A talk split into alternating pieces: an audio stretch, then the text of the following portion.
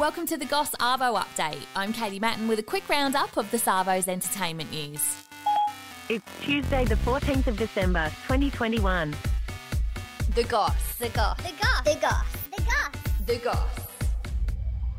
Kylie Jenner has been approached by a stalker who jumped the fence to propose to her at her California home. I'm over keeping up with this lifestyle. The man arrived with flowers but ended up knocking on her neighbour's door and has since been arrested for trespassing. Kylie's had a number of stalkers, including a man who recently jumped her fence and set off fireworks, with both her and sister Kendall Jenner having restraining orders against another man who visited them both in one day. So I like drove around him. I went into my uh, house and I watched the gate close. So I turned my car off, getting my stuff together. I'm about to open my door and I look in my rear view mirror and he was standing.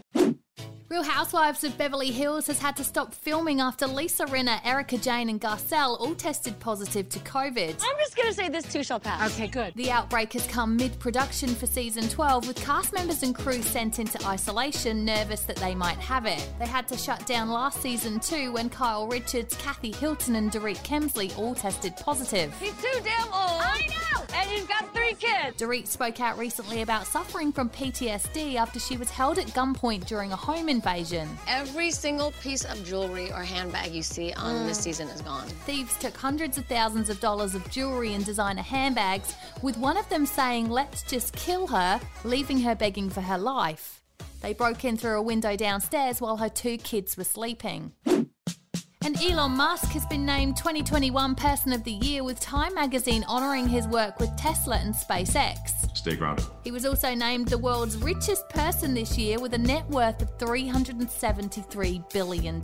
Some weeks will be more Tesla, more SpaceX. But I mean, I work a lot. I work seven days a week and I get some pretty crazy hours. So They say he made historic strides in space ambition, with Prince William saying recently, We need to concentrate on climate change for this planet before we look at visiting others. We need some of the world's greatest brains and minds fixed on trying to repair this planet, not trying to find the next place to go and live. In April, SpaceX won NASA's exclusive contract to take astronauts to the moon for the first time since 1972. Elon Musk plans to send people to Mars in his Starship rocket, making them reusable to lower the cost.